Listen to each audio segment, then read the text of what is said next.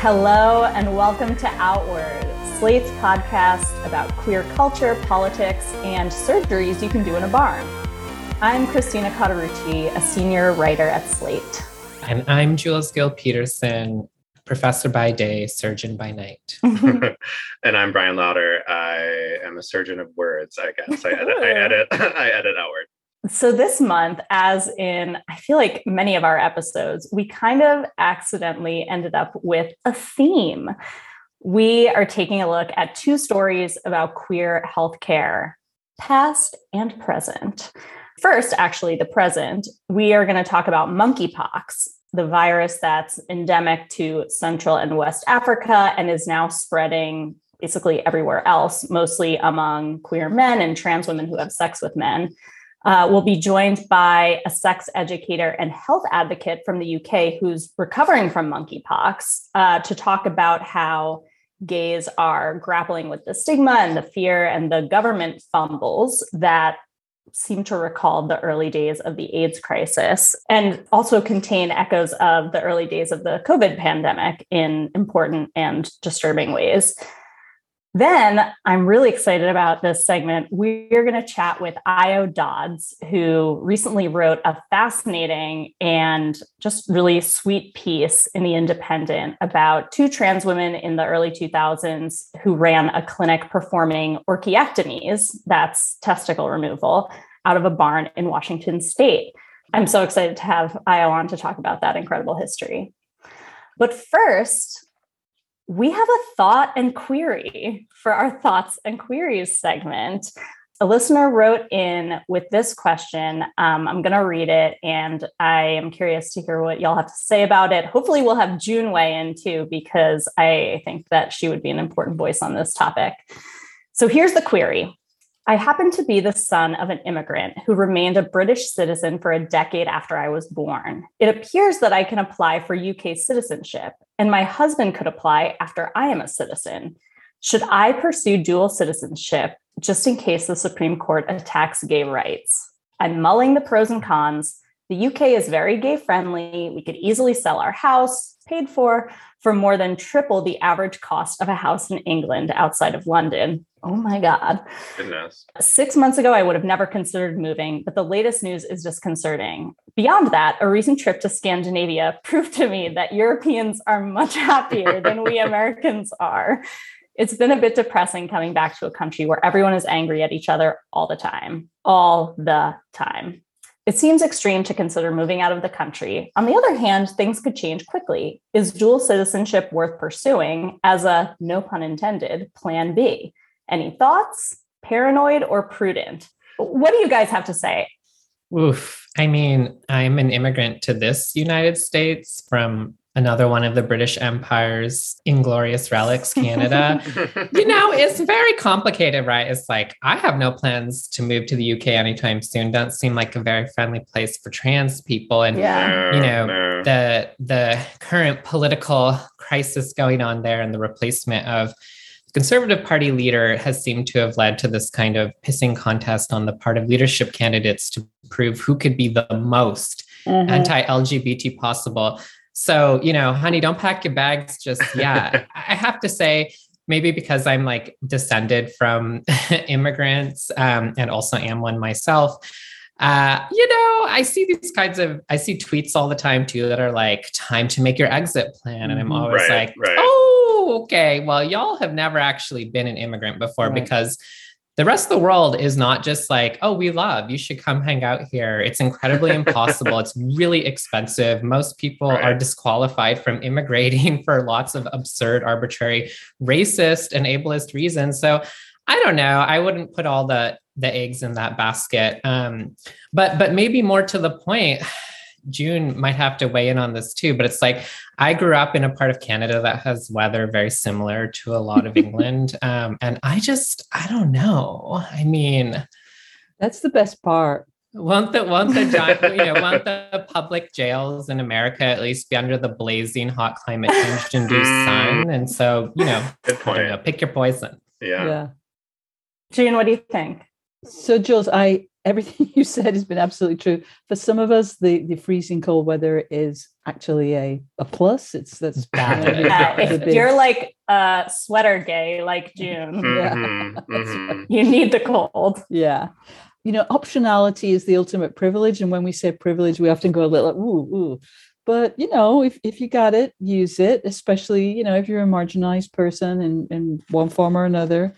I do think, though, that the bar for uprooting yourself, it's really high just because I think a lot of people cannot imagine, you know, what it means to, we're living in an age now where if you go somewhere, you can go back, probably Mhm. possibly Mhm. certainly people with privilege can you know if you come in a boat uh, you have a lot less uh, a lot fewer options you know you will be saying goodbye to your friends to your family to you know all of the support systems that you have our letter writer does indeed have an option of, of, of moving to britain apparently but it's still going to cost a lot of money it's going to be a huge upheaval it's going to be just more anxiety and stress than you think it will be. I'm not saying don't do it, not saying it's a terrible idea, but just have a realistic um, sense of what's involved and kind of what your what your motivation is.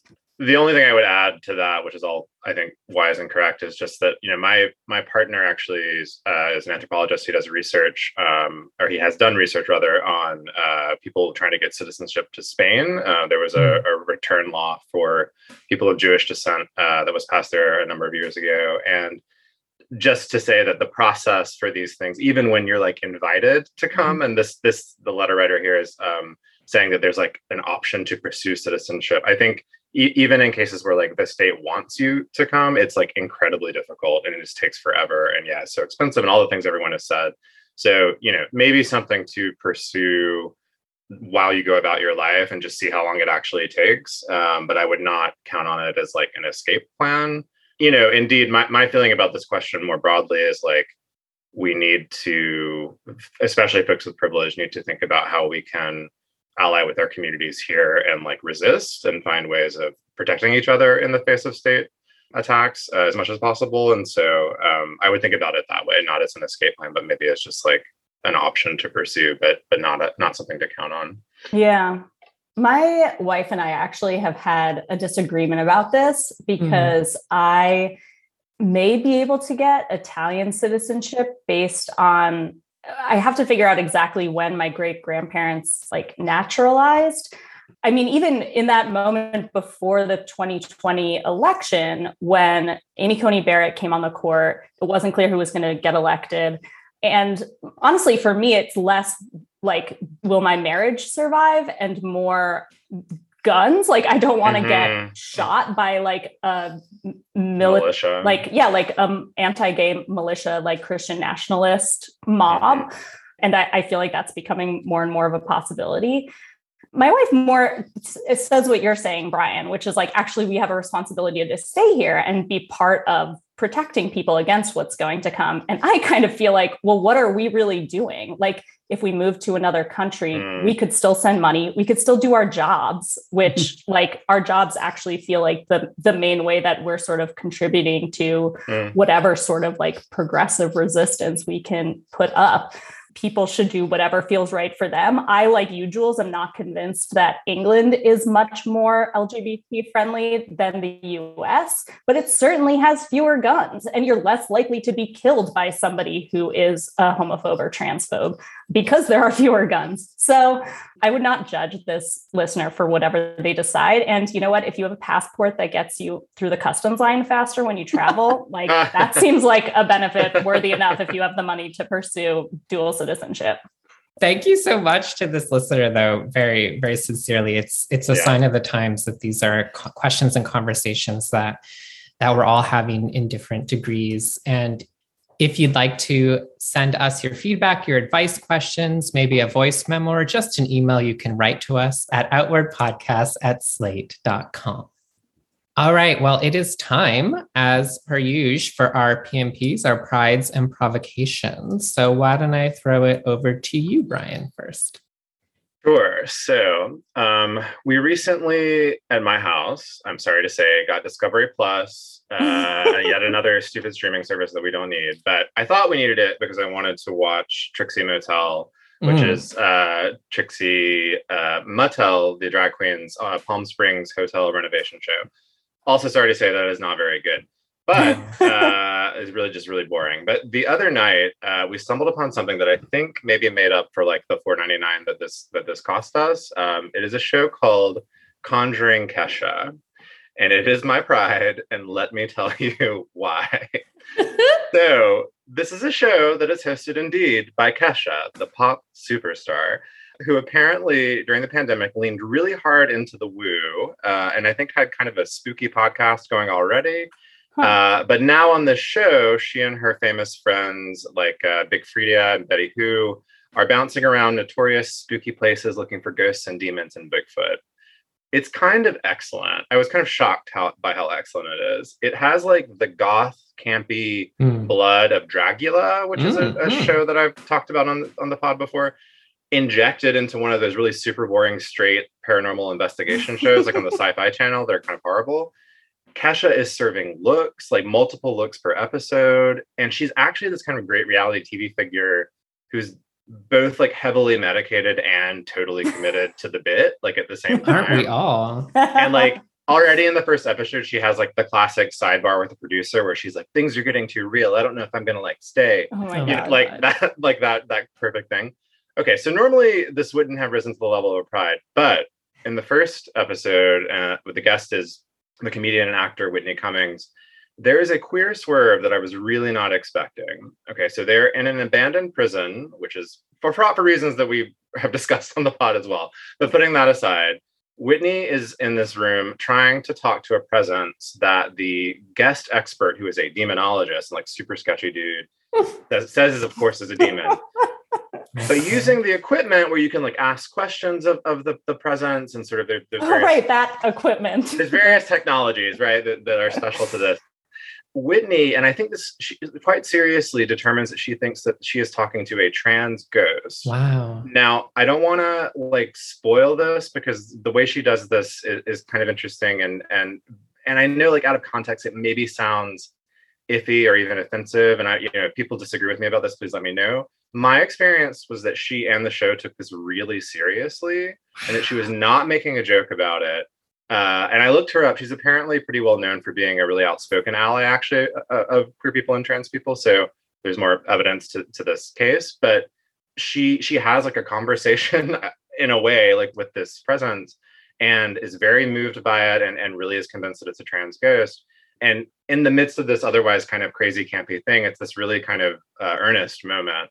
And so I'm curious for other people to watch it. Uh, I was sort of shocked and then very moved by it. And it was a type of queer inclusion that I have never seen before. Like, didn't we know- need ghost representation. ghost representation. Yes. Like, didn't know what to expect. Didn't know that I wanted it in my life, but like here, here it is.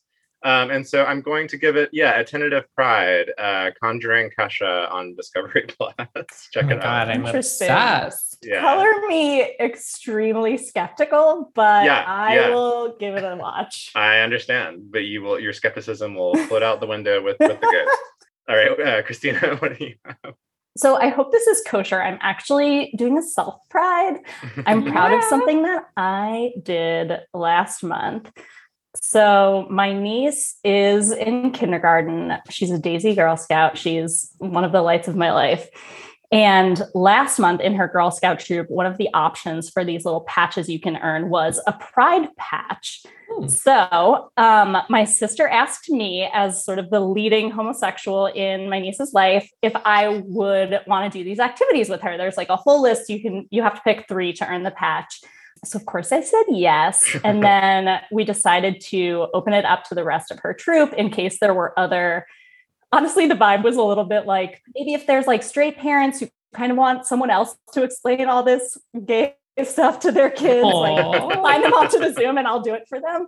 Um, and then they get to earn this little patch. You know, I'm not sure whether the kids have other queers in their lives. I'm sure some of them do, but um, based on what my sister said, I think a lot of them like probably don't, and like maybe had hadn't like had a queer role model in their lives.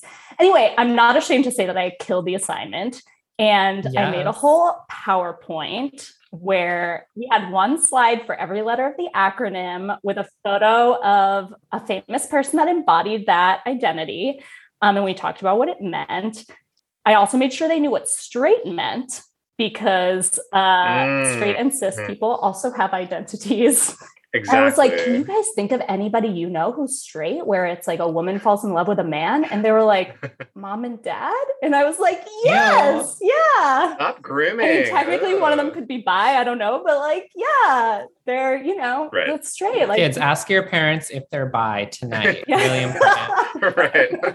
Um, I That's also sweet. read them a book based on a true story about gay penguins at the Central Park Zoo who Oh, like yeah. um, Tango makes Tango three. makes three, yeah. And they like Oh my sat on God. a little rock because they thought it was an egg and then it didn't hatch, but then they got a real egg and they became great dads. Mm. Anyway, um, I also had them look at the art of Keith Haring, which is actually like really accessible for children. Um, and I had them draw a little forgery of some of his artwork. And we talked about um, what a great artist he was and how much he cared about his community.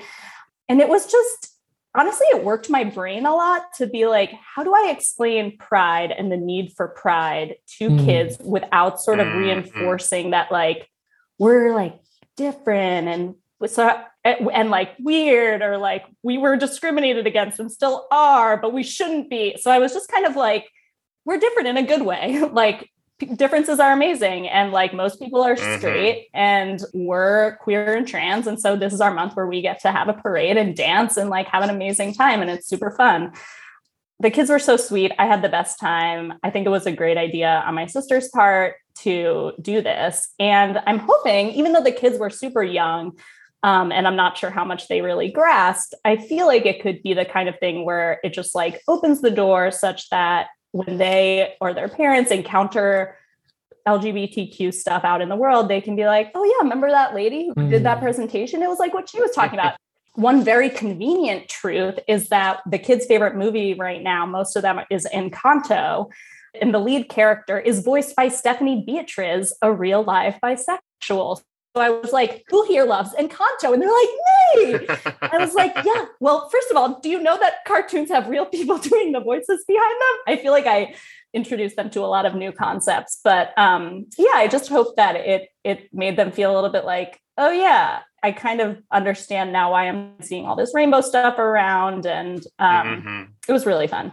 Jules, what about you? How are you feeling this month? I am feeling proud. Um, We're all which, you know, proud. We are. Yes, We're a little Yay. belated. Great I month, yeah. July. but you know, better late than never. So I am proud in a funny way. Um, I, I this is kind of vicarious on multiple levels. So I'm proud of Umbrella Academy star and just some regular Hawkeye Elliot Page. and I'm proud of him for truly breaking Jordan Peterson without even having to lift a finger or do a damn thing, which aside seems like Jordan Peterson is pretty breakable these Yeah. days. But you know, if you don't if you don't know who Jordan Peterson is, he is, you know, this ostensible or once a professor of psychology at the University of Toronto. I'm ashamed to share the country of Canada with him, who kind of made a name for himself on the far right, peddling totally nonsense, really bad anti-intellectual uh, kind of work uh, that, you know, among other things, telling men to clean their rooms. You know, Peterson also kind of made a name for himself by just straight up making up untrue things about certain human rights legislation in Canada and pretending that, you know, there was going to be some, you know, gender pronoun police. And it's just a rapidly anti-trans person, you know, who also like, you know, promotes a, an all beef diet and other kind of fun things. There are plenty of other podcasts you can go to listen about Jordan Peterson in greater detail.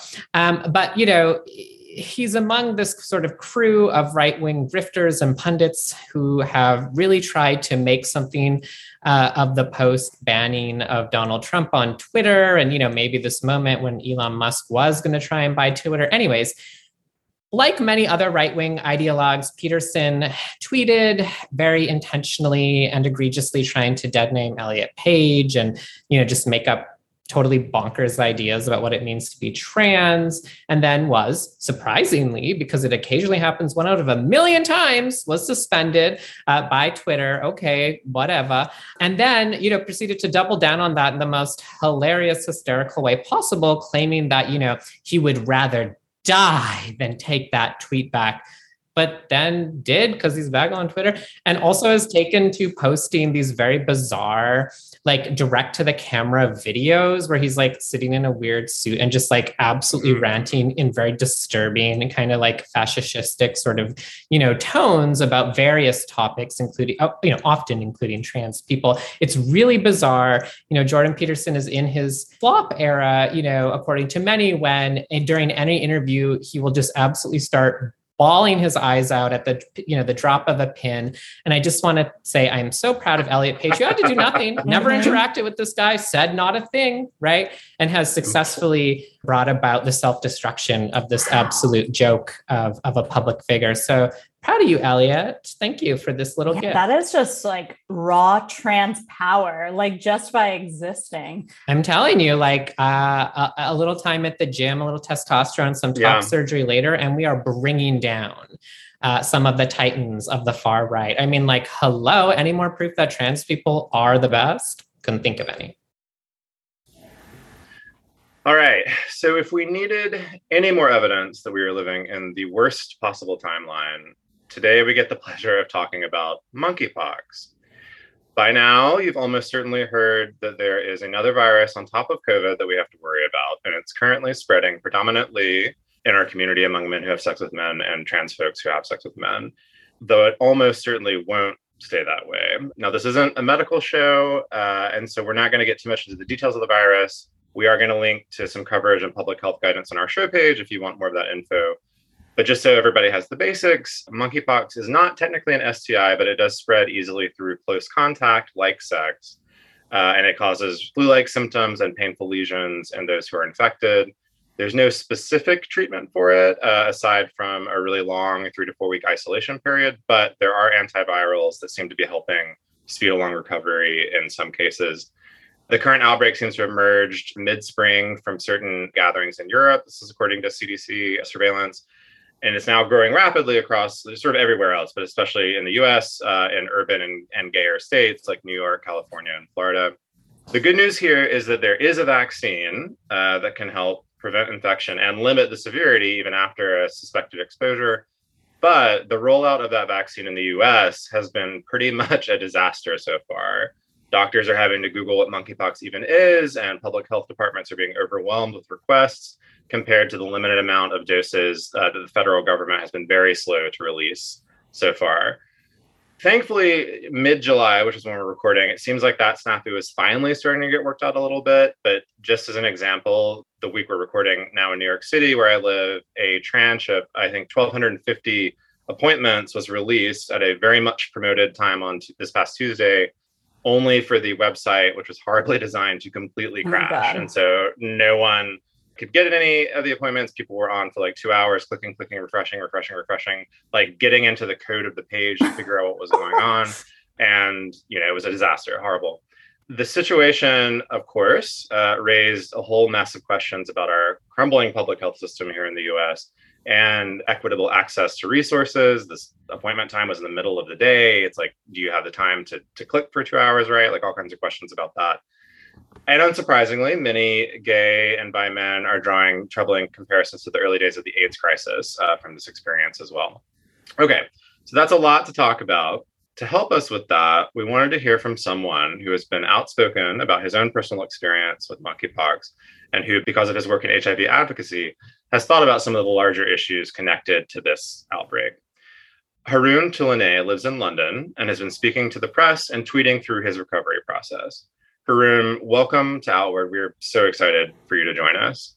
Oh, thank you, Bryan. Thank you very much for having me over. It's my pleasure. So, first, I just wanted to say that we were all so happy to see on Twitter that your recovery and your isolation is complete. Um, I saw that the first thing you did uh, was get a nice coffee, as any any self-respecting gay person would do. Uh, how, how does it feel to be well and, and back out in the world? After very scary, I think the most scariest June of my life Mm-hmm. Uh, it was really, really good to be out again. And, and I'm talking as someone who saw so many lockdowns in the UK, you know, yeah. during the COVID and everything. But um, this one was a little bit scary. So yesterday was obviously a celebratory uh, skinny ice latte from the nearest coffee shop, um, and then um, going to my GP uh, general practitioner for my uh, blood tests. That's how I celebrated mm-hmm. early in the morning. So backing up a bit, we would love, if you don't mind, for you to share some of what this illness was like for you. I, you know, only as much as you're comfortable going into is obviously your private medical experience, but I know you believe that it's important for people to sort of know what this is like. So uh, tell us, tell us what it was like. Yeah, of course. Well, at this point uh, of, of of my monkeypox journey, I think it's a little bit later not to talk yeah. about my journey because um, I chose to be. Um, uh, public uh, with it because you know I realized that there weren't any lived experiences, and as someone like you mentioned working in the HIV sector, I know how important it is to see it or to hear it from someone who has it or who had it. Uh, and you know the doctors or clinicians or you know the experts always tells you the facts you know in line with whatever the data uh, proven data they have but when you live, when you have the experience, it's completely different stories. Because my journey has been really, really uh, painful, I say. Um, so I wanted to put it out there, uh, not to scare people, but just to show that this may happen to some people. And it started, I, th- I think, exactly a month ago. And after um, um, I, I started to have um, really high fever at home, mm-hmm. uh, and um, I started to have uh, chills and shiver. And you know, my friends actually told me that there was a heat wave in the UK back then on the second week of June that I, not that I was aware of because I was lying under four blankets at home and then you know shivering. Uh. It was it was really scary, and um, the I thought actually at the beginning it was COVID. Mm-hmm. You know, high fever, swollen glands. It's like, oh, okay, great. Yeah. Third time is a charm. So here we go, COVID again. Um, but then it, I, I tested um every day, literally yeah. test and all negative. So that was like, okay, something is wrong here, you know. And a week passed, and I am calling, you know, um, frontline services 111. 111 is the emergency service in the UK who you need to call. Uh, and they give you advice. And if you are really sick, you call 999, which is an ambulance, so they said. And every time when I called them, I was being told that, oh, this is not emergency. Call us when you are worse. And then the fever was going 38, 38.5, 39.2. And then it's an advice, you know, if I was telling in the last conversation, I was like, well, uh, call us when you get when you get worse but I think the next call will be from someone who find me in the flat. You know, like passed out, right? Passed out okay. because what is worse oh than thirty nine point six uh, degrees Celsius fever? You know, it's. Uh, I was a bit gutted, and um, then the rash came in, but the rash was really, really uh, different rash, and it was hmm. looking. I was looking like Kirby from Super Mario, the little mushroom. It was like yeah. half half white, half red, and it wasn't like raised rash. It was all over my body. Wow. So and then there was one little tiny lesion which mm. all my photos out there in public right now shows this great, uh, huge scar on my face. Mm-hmm. At some point, I was thinking it has its own living area on my on my face. Oh gosh. you know, it because it started really tiny, like a tip of a pen, and then it got that that big. Um, yeah. And I didn't have anything mm. else. So as someone who had occasionally summer skin problems, like impetigo or something, I thought that okay, this this only one lesion on my face and small, probably it's impetigo, so put on some cream on it, um, and then rash doesn't go away, fever doesn't go away, no one helps me, um, and then my GP called me, general practitioner called me. Um, asked me questions about I'm living with HIV since 2016. So mm-hmm. when I was diagnosed with HIV, um, I didn't have any symptoms about HIV. So um, I found out through my partner, uh, unfortunately, that you know um, I may have HIV. So I, I right. didn't have any HIV related issues, health problems, or interactions, or nothing. So my GP told me that mm, you know high fever and swollen glands. So maybe your HIV treatment stopped working. Mm. Wow as someone is, Oh my I called myself an HIV advocate, and I was suddenly like, "What? You know, well, eh, you know, how, how how this could happen? Everything was fine. My tests and everything is fine." And obviously, I called my sexual health clinic, mm-hmm. and they said, "We want to test you for monkeypox because you said you have one lesion." And had you heard about monkeypox Not in the, news, but prior you to know, this? um, I am working in sexual health, obviously. So, but still, as someone working in sexual health, I didn't have the details of the monkeypox.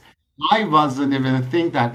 Um, World Health Organization shared a, um, news about me today, which I said that you don't think it could fi- get to you until you have it. Well, I think at, it is very early stages, Yeah. and I was thinking, or maybe not thinking, you know, um, about monkeypox at all.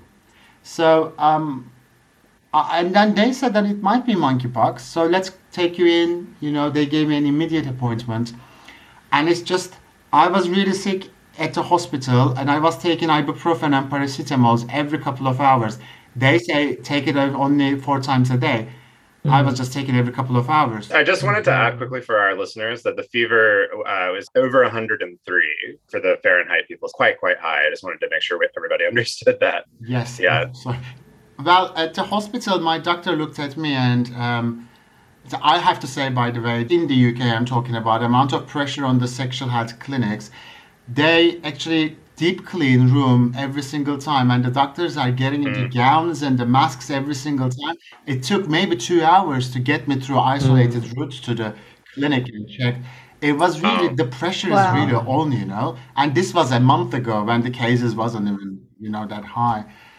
And then my doctor told me that okay, we saw many monkeypox cases. So your rash is not monkeypox rash. This is a high fever rash, Hmm. and so you don't have any lesions rather than Oh. your nose.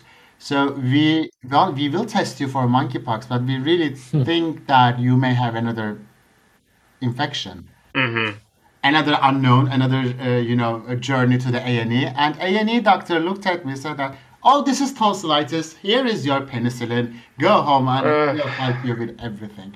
I don't blame them because I really can't say any of the authorities around the world talking about USA and UK as you know leading in the monkeypox right now gave a very clear messaging to the communities or the doctors or any information. So it's an unknown, you know, HIV treatment stopped working, or tonsillitis, or flu, or COVID, you know, all symptoms are very similar. So I don't blame them, but still, uh, you know, being into the unknown was horrible. And then obviously, um, I got home, they sent me home, penicillin didn't work, and my mm-hmm. throat was shut completely because of the lesions in three Ugh. weeks' time. And I was still at home. And luckily, I was lucky. In my sexual health clinic, Homerton Hospital Sexual Health Clinic, the nurse was calling me to check on me every day. And on the third day, I was Wow. really agitated and I was crying. I told her that I haven't eaten like for two days. I haven't even had any water. I can't even swallow my own spit. Like old time cowboys, I had a spit uh, bucket next to me. She convinced emergency services, and my journey to the healing started after that. You know, um, and I was taken to the hospital. I went to the hospital, uh, A and E, and then a 10, 11 days of isolation started at the hospital Wow. it's terrifying, but I don't want to terrify people with that story because I'm telling everyone that my journey got better when I hospitalized. And monkeypox, unfortunately, again in the UK, there's there are really limited laboratories testing for monkeypox. So you have to wait for maybe a week. In my case, it was five days, but it was like a month ago. Um, so without the diagnosis, no one can do anything. And the hospital that took me in was giving me all the, you know, uh, opioids to ease my pain because I was crying, you know, I was shivering, you know, all the antibiotics for my huge scar on my face, but they it, uh, they didn't know what it was. And on the third day, when I was at the hospital, the test result came back positive for um, monkeypox, and then everything got better. Then Royal Free London, they are really experts in the infectious conditions, and they wanted to take me over immediately because they had a couple of other monkeypox cases as well, and with COVID, uh, they were really, really successful as well. So, and then they ca- they carried me over there, and they put me on. Um, uh, a TPOXX, uh, tecovirimat treatment that is an antiviral treatment. Mm-hmm. But they told me that this never trialed on human. So we don't know how efficient it is. We don't know how you know how it's gonna turn out. But I was so much in pain mm-hmm. and I mm-hmm. wasn't able to eat or drink. I came to a stage that um, apologies from some of your listeners, but um, oh my god, like Trump said, do you need to inject some bleach in me to heal me? Please do. right. Right. Please, let's try it. Yeah. You know, I was at that stage of pain. Yeah. Yeah. Do whatever you need to yeah. do. I you have my full consent to do everything on me. And you know, um, but luckily uh, it, it worked. And three days later, I was able to swallow my first sips oh, of water. And then a couple of days later, oh I had my first wow. cereal in the breakfast, and then things get better. your experience kind of just goes to show that the pain of the illness is one thing and the you know physical effects but the like doctors not knowing how to treat you. People maybe um, i've read stories of people not being believed or being brushed off or being stigmatized um, once somebody realizes that they might have monkeypox and you know nurses sort of being grossed out. It just really to me feels like what it must have been for people in those first days of the HIV AIDS epidemic where it's really information circulating within communities that are like forcing people to advocate for themselves rather than you know doctors in the medical establishment knowing what's going on and yeah. sort of providing yeah, well, proactive that is care. one of the reasons actually christina that i wanted to put myself out there because i saw the similarities another early days of hiv like uh, journey here so mm-hmm. let's not go there and let's do something about it right now because otherwise it's going to get out of hand. But now with HIV, for example, some times ago, one of the nurses at somewhere uh, didn't want to touch me and then backed off. But because I know the facts, I was able to fight for mm. it. But mm-hmm. now it is a huge unknown, and I am sitting there, don't have a diagnosis, and I don't know the facts about this new condition and then when they don't want to do something or wait when they want to do something i don't know what i need to do. Okay mm-hmm. you don't want to treat me i want to fight you but with what? You know um, what should i say in return? I don't know what is mm-hmm. happening. I don't know what condition i don't know if it's fatal or not. There is not enough data scientifically. This was the most mentally draining part yeah. um, for me i think I mean, it must have felt so strange because you know we we all benefit from all of those decades of of advocacy around HIV and AIDS and all of the knowledge that has was really hard fought, but like you said, allows people to come into you know to come into that that medical world with a certain mm-hmm. you know yeah. kind of armed with information right um, at least at some point you know one of the things that i've seen people sort of talking about one of the real problems with labeling this even informally um, as having to do with gay people right is that if anything it feels like it's sort of punishing gay people for you know our propensity for keeping track yeah. of our health right for being very for, for being really knowledgeable right for getting regular tests for sort of being really careful and thoughtful in community mm-hmm, about mm-hmm. health risk in general you know, it's just such a perverse twist, right, on so many decades of that kind of work. I think one of the things that's so striking listening to your story is that, like, you know, a little bit differently than from COVID early on in the pandemic, is we actually have, you know, pretty decent resources to deal with this. But like you were saying, in that kind of classic bullshit public health way, right? Different different authorities and states have said, ah, okay, well, this is mostly happening in the LGBT community, or rather is mostly being reported. So great, they already have to take care of themselves. So we'll just leave it there. When rather, what we could be doing right now is advocating and demanding, right? That no, we need to put a public health strategy in place now because people can't necessarily easily get yeah. tested like you said it took so many days or you know doctors and clinicians need resources on track. We already have a vaccine, but there isn't that much. You know, we have, but we have those tools, but there is this, you know, public health, right? This is the classic scenario we're all living through now, where yeah. we've been asked to manage it at the individual level. When in reality, I mean, viruses are the perfect example. Viruses don't believe in individuality. Hmm. viruses are indiscriminate and social, and so it is appropriate to address this at the state, you know, at the at the at the level of public health, and that's means authorities. And so it seems like also one thing we could be doing, right, no matter who we are individually, is be thinking about like, okay, well, if I am worried mm-hmm. for myself, but mm-hmm. also if I mm-hmm. care about, you know, my community, I need to be calling up my, you know, my representatives now. I need to be, you know, it's like some of us, right? I feel like probably a lot of people listen to this podcast. We've already spent time Googling, like, can I even get a monkeypox vaccine? Right. Like, can I get the vaccine? Can I, you know, what do I do? But but for everyone, right? It's like, well, in the meantime, if we're all kind of stepping up in that way, maybe we could preempt a lot more of this yeah. ridiculousness from playing out a little further. Monkeypox, I know um, the first cases in America, I think around 10 years ago, if I read it correctly in the, So it's not a new condition. Um, mm. And I know that in the, in the UK, between 2018 and 2022, there were only seven cases but those cases were from people who visited Africa. So the really interesting fact here is here it comes for the discriminatory racist people. Since the first case happened in 2022 in the UK, there is no Africa connection. Mm. So they don't know how in the beginning of the May it appeared. Mm-hmm.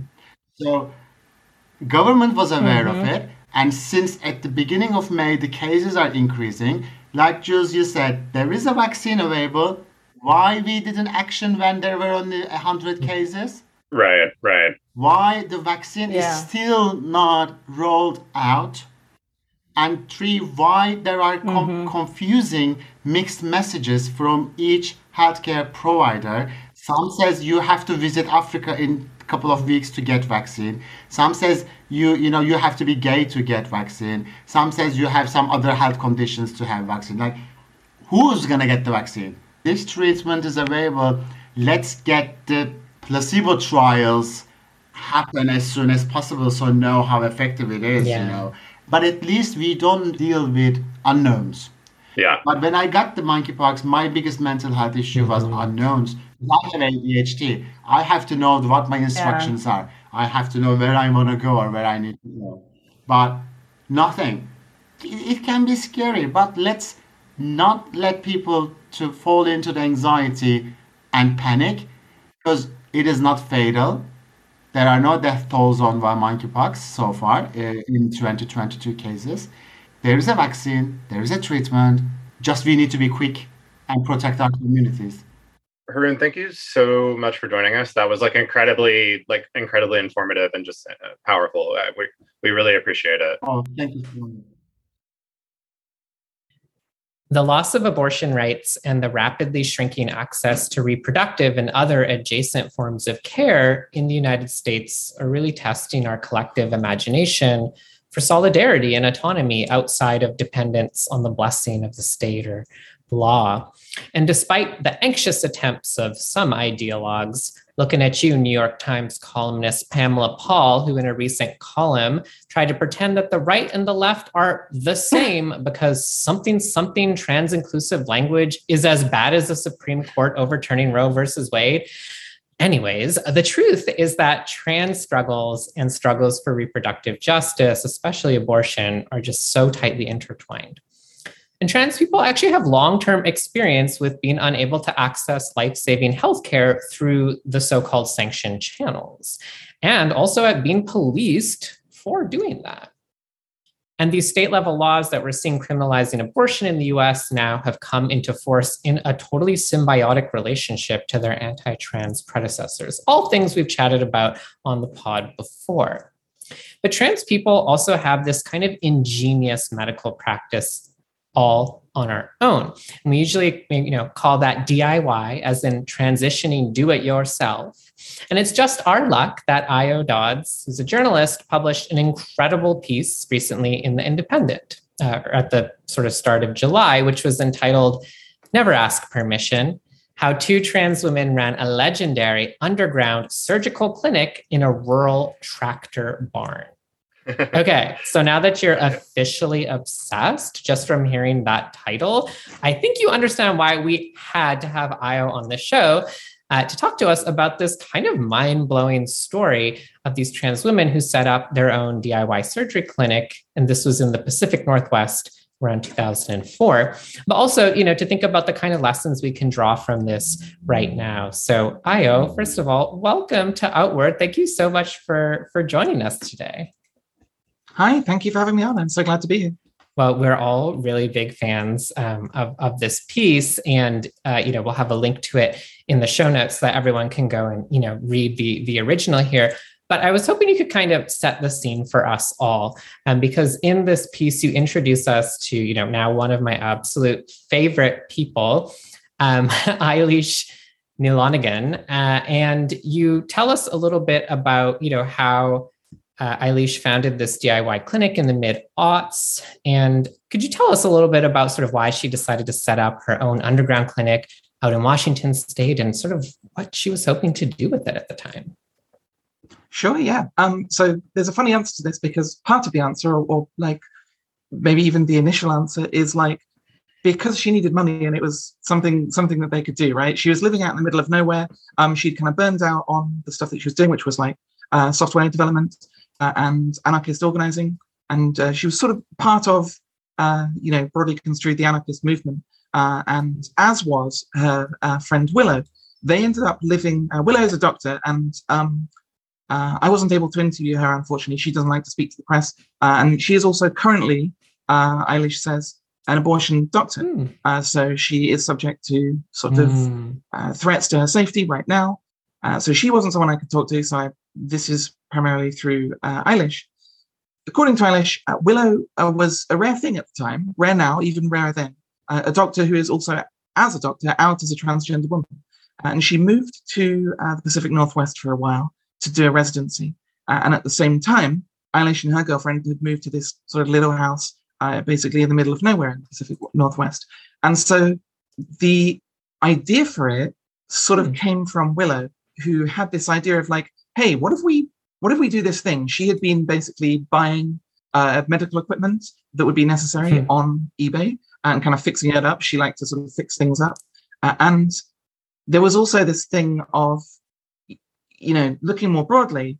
Yeah, uh, Eilish's description of this was like, I don't want anybody to think we're I was anything other than a low bagger who just needed money, right? Like we were just dumb plant kids um, which I think mm-hmm. is possibly downplaying it a bit because when they, whether, whatever the initial spark for the decision, once they decided to go through with this, uh, they took a lot of inspiration from both the radical politics that they'd been running with uh, and from the radical politics mm. of the abortion movement.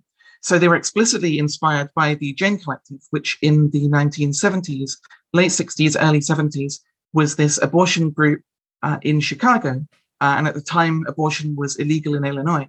And they basically found that they were had this kind of underground thing where they'd connect people with abortion doctors. Uh, but it turned out a lot of the abortion doctors they used uh, not only were men, but in fact had lied about their medical credentials. And so they went, hang on, if these men can just lie about their medical credentials and lie about having the qualifications to do this and still perform abortions that actually are quite unsafe, but we're still using mm. them, we don't have any choice. Why can't we just do the same thing? If we're using sort of illegal fake doctors anyway. Why don't at least we be the illegal fake doctors and we give a shit about the safety of the women that we're dealing with here? And so there was a kind of similar thing going on here, except in fact, Willow was literally a doctor.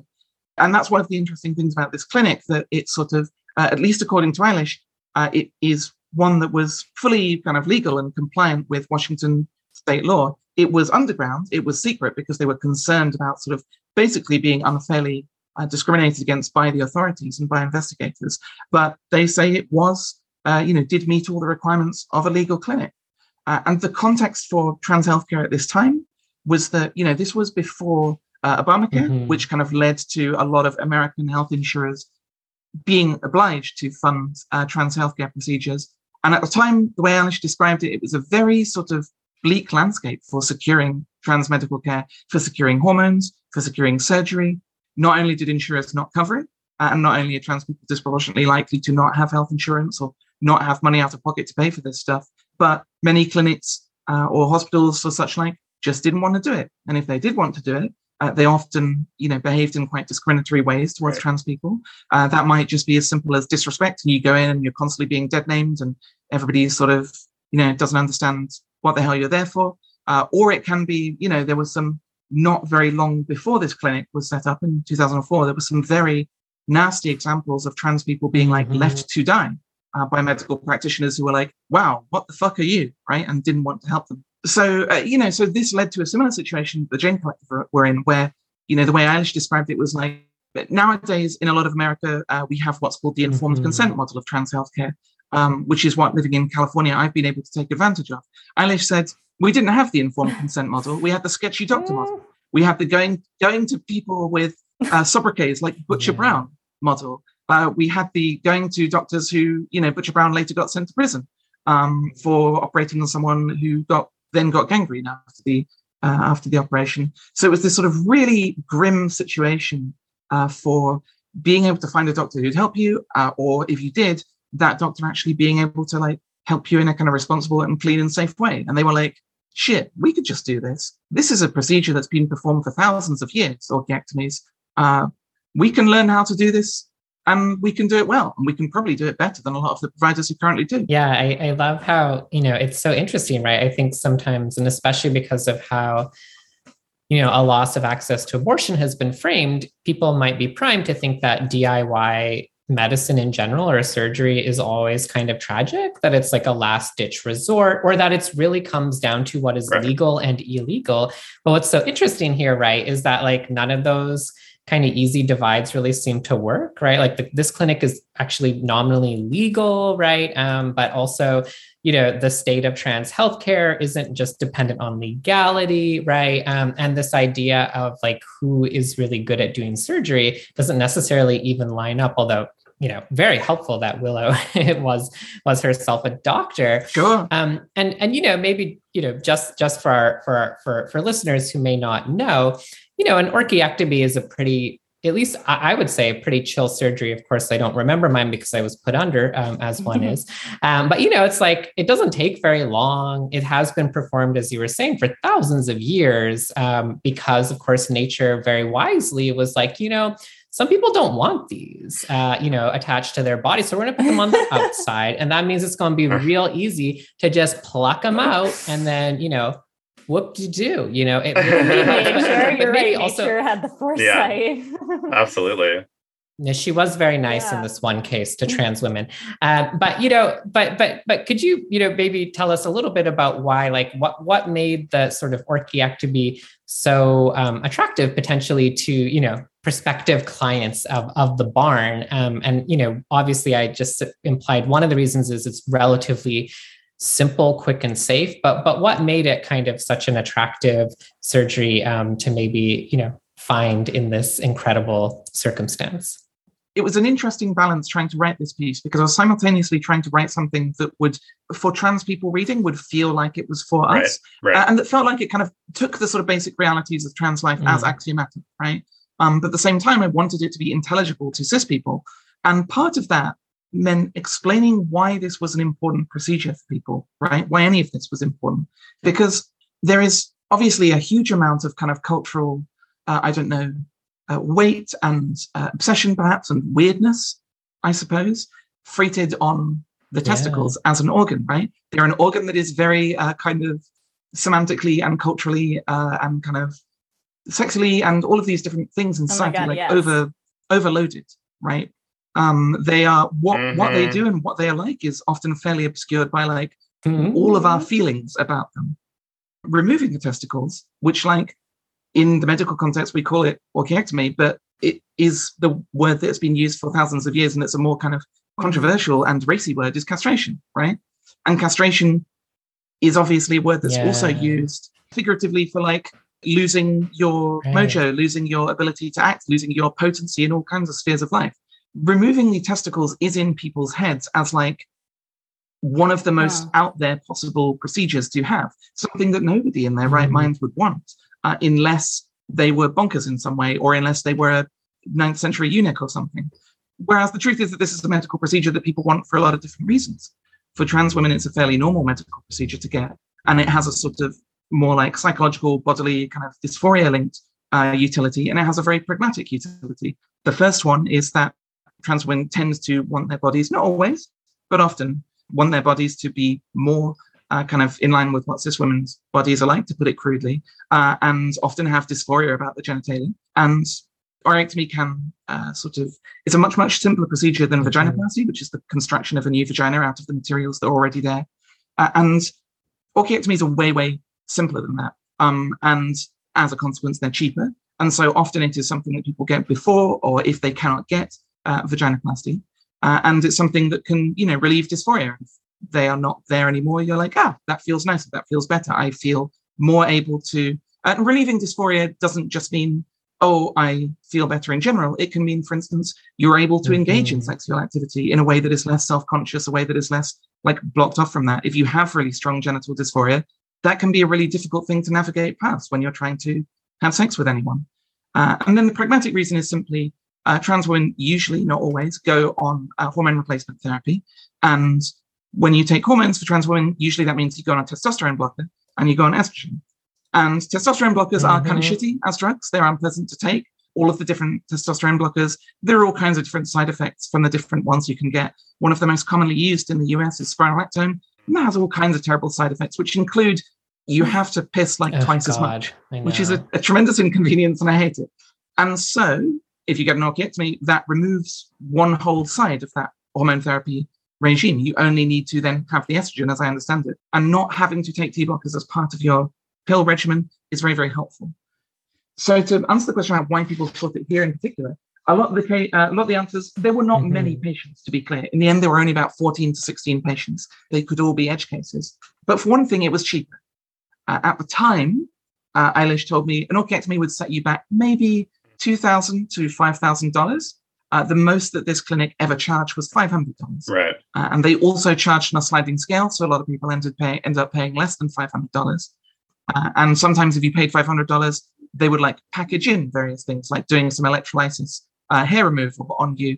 Um, and that sort of packaged in, you get to sleep on Eilish's couch while you wait in the area in case there's any complications. Uh, or they take you up the roads uh, to a forest and they set up some camps and they teach you how to shoot an assault rifle, just in case, as a trans person, you ever need that for some normal reason. trans lady yeah. stuff.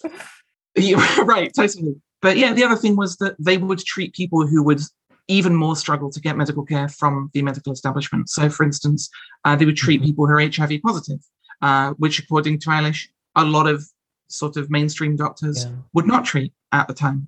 And also, just a general like mistrust. This was a clinic that the goal, the intention in part was let's make this feel like a safe and trusted environment for trans people who have been given reasons um, and given plenty of reasons throughout their life to not trust cis doctors. I one of the one of the things I loved about this piece was that in addition to digging into all the issues that we've been talking about, it's also just a beautiful yes. piece of storytelling and sort of scene description and all of Thank those you. other writerly aspects. I was hoping that you could uh, relate, if it doesn't spoil the piece too much, maybe relate to our readers this really harrowing but also kind of funny story uh, that you tell about when the health department had been sicked on on the clinic and, the, and there's this ingenious way that Eilish um, manages to sort of handle that situation using a bit of sort of trans community wisdom. I wonder if you could just uh, narrate that a little bit for our listeners. Oh yeah, totally. So this is a uh, this is a story that um, Eilish has told before. Told before I wrote this article because Eilish told this story first on Twitter um, mm-hmm. in 2020 uh, and did an interview with um, the podcast Totally Trans. Yes. Shout out to them because I listened to that before writing my piece. So this is a yeah, this is a fascinating story of when the patient gave a very, um, as Eilish described it, technically true, uh, but really materially uh, misleading account of where she got her orchid to her GP, which was like, oh yeah, it was this two trans women up a logging road in a bath, right? Which is yeah, yeah, literally true. Uh, but does not mention that like one of them is a medical doctor and this is a medical clinic and all of this stuff. So the GP calls the authorities and uh, the Board of Health comes knocking. I should sort of preface this by saying, you know, uh, because uh, we, you know, weren't able to talk to Willow, and Willow is a pseudonym. Uh, Eilish didn't want to share Willow's uh, full name, so I wasn't able to chase mm. this up and verify this and like try and get the paperwork from the Washington Board of Health. You know, that wasn't something that we were able to get from the authorities, if there even is still a record of this. And the way Eilish describes it is that the government came knocking, the Board of Health came knocking. She initially thought it was maybe the FBI. She ran in these anarchist circles. Uh, and they come in and they've kind of heard about this and they're like, you know, asking all these questions like, we want to see the autoclave logs, like, where's your business license? Where's your, uh, you know, how do you store drugs? Where's your drug storage paperwork? Uh, a lot of these were all things that Eilish was prepared for. Uh, and some of these things were things that, like, uh, they actually have sort of dodged the requirement for, right? So they didn't need to have a business license, Eilish says, because they didn't make enough money. Uh, they did not store drugs on the premises. They did not have any drugs paperwork or procedures. They would give you a prescription, you'd go and fill it somewhere else, and then you'd come and take it in front of them. Uh, so she's like, we don't have those, we don't need those. Here's the autoclave box, here's this. And it's all feeling very like in control and very kind of like, oh yeah, she's ready for this. And then she spots uh, a big problem just behind the electric cautery, which was a small cup with the testicles of the previous patient, last night's patient, in it. Uh, and kind of flashback, how these got here is that last night the patient was a real lightweight uh, and sort of took the Vicodin uh, and then, you know, had the surgery and was like immediately like super zonked out. Uh, so Eilish and Willow had to kind of like get their arms around her and get, get, her arms over their shoulders and like help her into the house and just kind of look after her, right? And so Eilish gave the clinic a quick, quick wipe down and was like, I'm going to do the proper cleaning. Yeah you know, the sort of thorough cleaning of this place uh, in the morning. Uh, except in the morning, uh, before, like basically as Eilish was drinking her first cup of coffee, the proverbial cup of coffee uh, that like you shouldn't talk to me until I have, right? Um, that's when the health bureaucrats show up. Uh, so she's like, shit, they're like loose balls. I feel like this, this is clinic, a scene from like the trans version of The Hangover or something. Right? Absolutely. Uh, so the, the tip that she says, the trick that she says that she's learned is that cisgender bureaucrats are alarmed uh, really by uh, the concept of transness uh, and do not like to hear the words transgender, transsexual, mm. especially, uh, uh, especially all these sort of a bunch of times in short succession put in their face. So she starts basically being like, well, hey, listen, if you guys gave a fuck about transgender healthcare, then we wouldn't have to be doing this. We uh, we were just a pair of transsexuals. We've been trying to get Medicaid funding for this transsexual up in Washington, and you, but you don't give a fuck about trans health. They're just like constantly saying the word trans in this sort of diatribe, and they're like, oh, well, that's not our department. Okay, well, you know, we'll see what we can do, and you know, kind of uh, essentially are distracted and leave. And in the end, Eilish says they gave the clinic a broadly uh, clean bill of health except for one thing, which is they didn't like it. There was mud on the floor, uh, and according to Eilish, this is mud that the the, the bureaucrats themselves tracked in. They came in and she was like, "Hey, can you wipe? Hey, wipe your feet, please." And they didn't. And then they were like walking around the clinic with their muddy boots, and then they go, "Oh, there was mud on the floor of this clinic." And uh, Eilish was like, oh, "She's still pissed about this." And she's like, Willow still has to explain this. Willow still has to be like, oh, I ran this clinic and these bureaucrats fucking didn't wipe their shoes and then they wrapped us for the mud.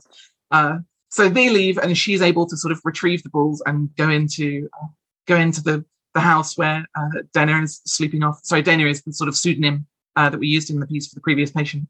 Um, go into the uh, go into the house and be like, "Hey, you forgot these." Unbelievable! You can't make this stuff. I know. If somebody should so really cool. option your piece yeah, for yeah. like a uh, mini series or something, or or like a several season uh, dramedy would watch clearly we could all talk about punk orchiectomies in a barn all day. Uh, but unfortunately, that's about all the time we have. I just cannot recommend enough to listeners. Please go and read Io's article, as Bryan alluded to. It's it's like it's such an incredible read. So you're you, are you are primed here, um, and and that article in the Independent we're going to link to you know in our show notes for you. Io, thank you so much for taking the time to come talk to us about this, and thank you for writing what is hands down my absolute favorite piece of Pride Month journalism, if not my favorite piece of trans journalism I have read in many many many years. Oh, thank you so much, and thank you all for having me on. It's been a wonderful discussion. Okay, that's almost all the time we have for this month. But before we sign off, we have to update our gay agenda. Jules, what are you going to bring us this month? Okay, so I want to talk to you about season two of my absolute favorite show on television, P Valley. This is a show on the Starz Network, which who even knows what that is?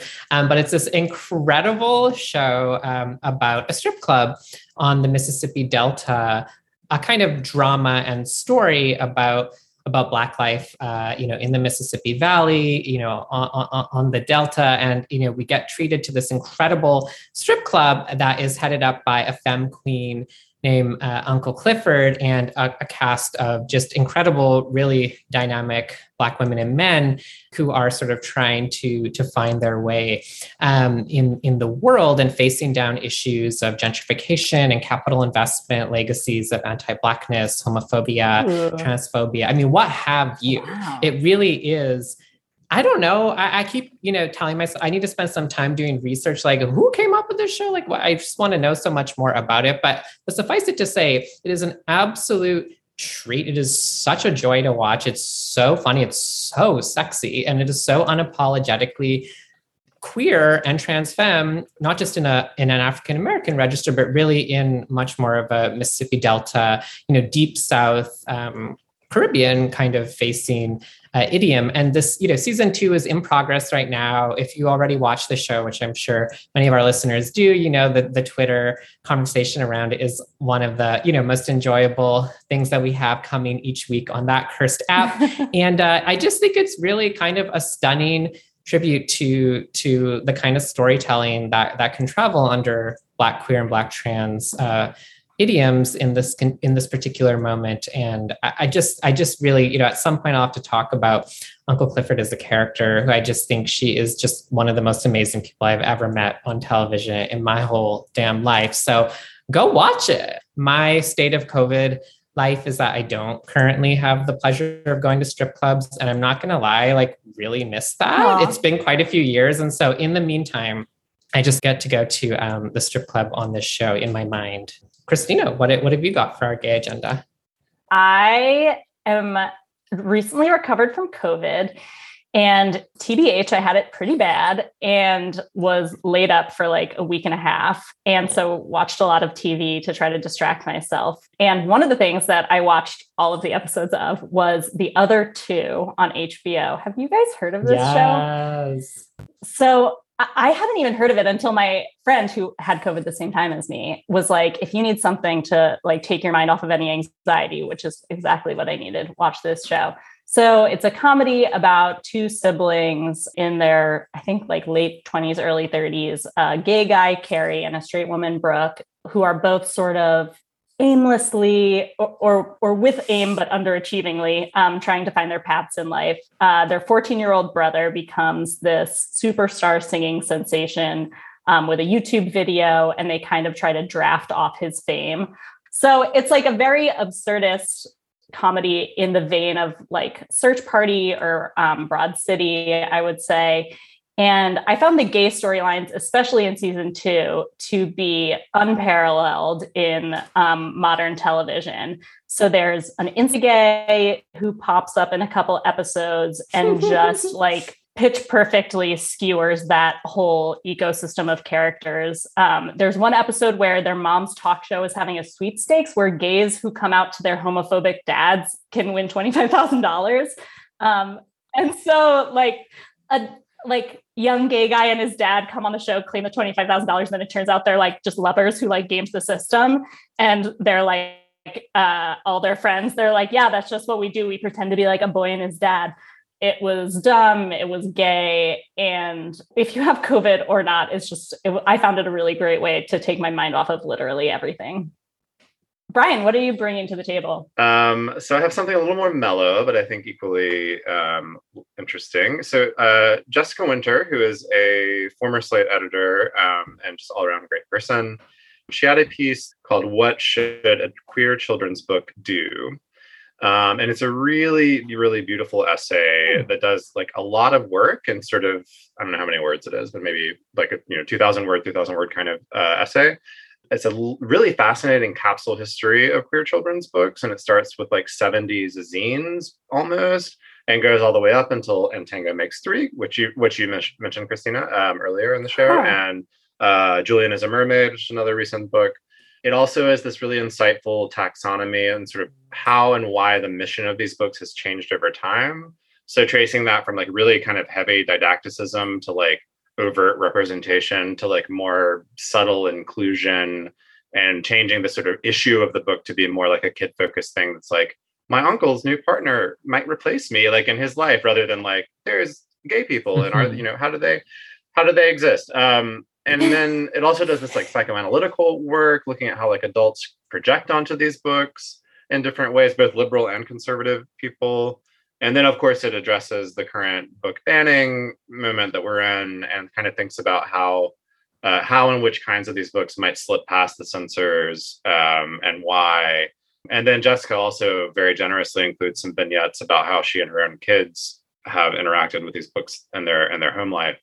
And it's just gorgeous. It's really she's a wonderful writer and it's just a, it's a really excellent synthesis of a lot of uh, issues sort of uh, circulating around these books right now and I learned a lot from it, and I think people would really enjoy it.